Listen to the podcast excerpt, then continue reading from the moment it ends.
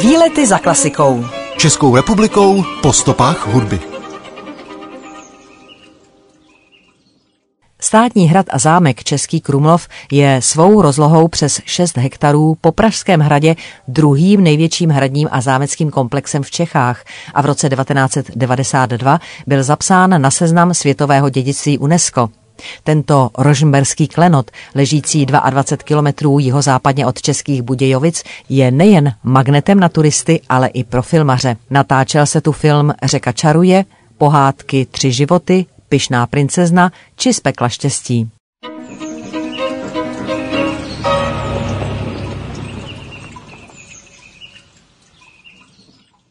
Česká filmová pohádka Zdeňka Trošky z roku 1999 z pekla štěstí vznikla na motivy pohádky Jana Drdy, Český Honza. Kromě Českého Krumlova se natáčelo též v Telči a na hradě Ročtejn. Při její premiéře 4. února roku 2000 ji na televizních obrazovkách sledovalo 4 miliony a 200 tisíc diváků. Jako v každé správné pohádce se tu prolíná svět lidí se světem nadpřirozených bytostí, v tomto případě čertů, kteří Honzovi pomocí kouzelných předmětů pomáhají potrestat zlo a nechat zvítězit lásku a dobro. Nechybí ani zlý drak, jehož kůže byla pro film vyrobena z obarveného palačinkového těsta. Herečka Sabina Laurinová v roli princezny Eufrozíny se prý velmi těšila na scénu, ve které políbí draka. Jejímu velkému zklamání však herečka líbala jen zelenou krabici od bod, která byla pověšena na tyči. Drak byl poté dopracován na počítači. Své si jistě užila i herečka Michaela Kuklová v hlavní roli hodné a pracovité Markítky, protože pouta, která měla na sobě, když byla zavřená ve vězení, vážila plných 25 kilogramů. Ve filmu hrálo 100 koní a 6 stovek komparzistů.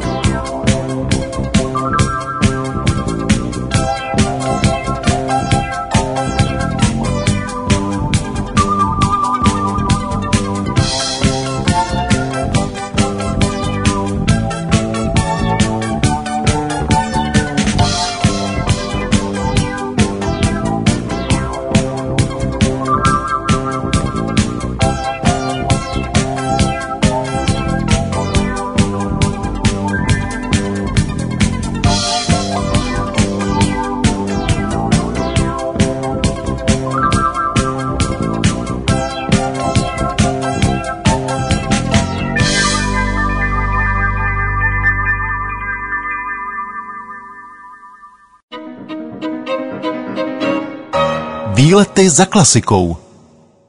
Jeho české město Český Krumlov, ležící zhruba 22 kilometrů od Českých Budějovic, se rozkládá pod hřebenem Blanského lesa a protéká jím řeka Vltava. V minulosti byl Český Krumlov sídelním městem mnoha mocných českých rodů, Vítkovců, pánů z Krumlova, Rožmberků, Egemberků a Schwarzenberků. Středověké centrum města, které obklopuje meandry Vltavy, je od roku 1963 městskou památkovou rezervací a od roku 1992 je zapsáno na seznamu světového dědictví UNESCO. Spolu s dalšími městy šumavského podhůří jako Sušice, Vimperk nebo Prachatice bývá Český Krumlov nazýván Branou Šumavy. Jméno Krumlov pochází z německého Krume Au, tedy křivý luch, což odkazuje na polohu města mezi esovitými zákruty řeky Vltavy. V první dochované zmínce z roku 1253 je Krumlov označován jako Krumbenove. Na latinských listinách pak nese jméno Krumlovia nebo Krumlovium. Přídomek český se začal ke jménu města připojovat již v roce 1439, aby se odlišil od moravského Krumlova. Zámek Český Krumlov, který byl původně gotickým hradem, byl přestavěn zejména v období renesance za vlády Viléma z Rožmberku. Další přestavba, tentokrát v barokním slohu, se odehrála v 17. století za vlády vévody Jana Kristiana I. z Egemberku. A poslední významná přestavba, která dala komplexu jeho současnou podobu, proběhla za vlády Josefa I. Adama ze Švancenberku, který nechal vystavět jak dnešní zámecké divadlo, tak i jedinečný plášťový most. Jednou z rarit Českého Krumlova jsou i hradní medvědi, kteří jsou chováni v hradním příkopu mezi prvním a druhým nádvořím déle než 400 let, již od dob Rožmberků.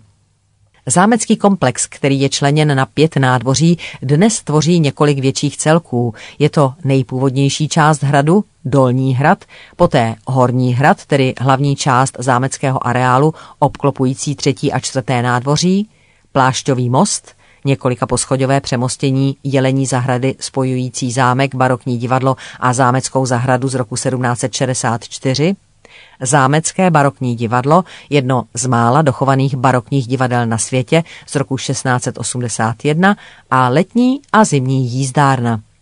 Komplex obklopuje zámecká zahrada, která byla založena ve druhé polovině 16. století. Je dlouhá 700 metrů a má celkovou rozlohu 10 hektarů. Je rozdělena na francouzskou část, v níž se nachází kaskádová fontána a anglickou část, již dominuje barokní letohrádek Belárie spolu s otáčivým hledištěm, využívaným v letní sezóně k divadelním a operním inscenacím pod širým nebem. Výlety za klasikou. Českou republikou po stopách hudby.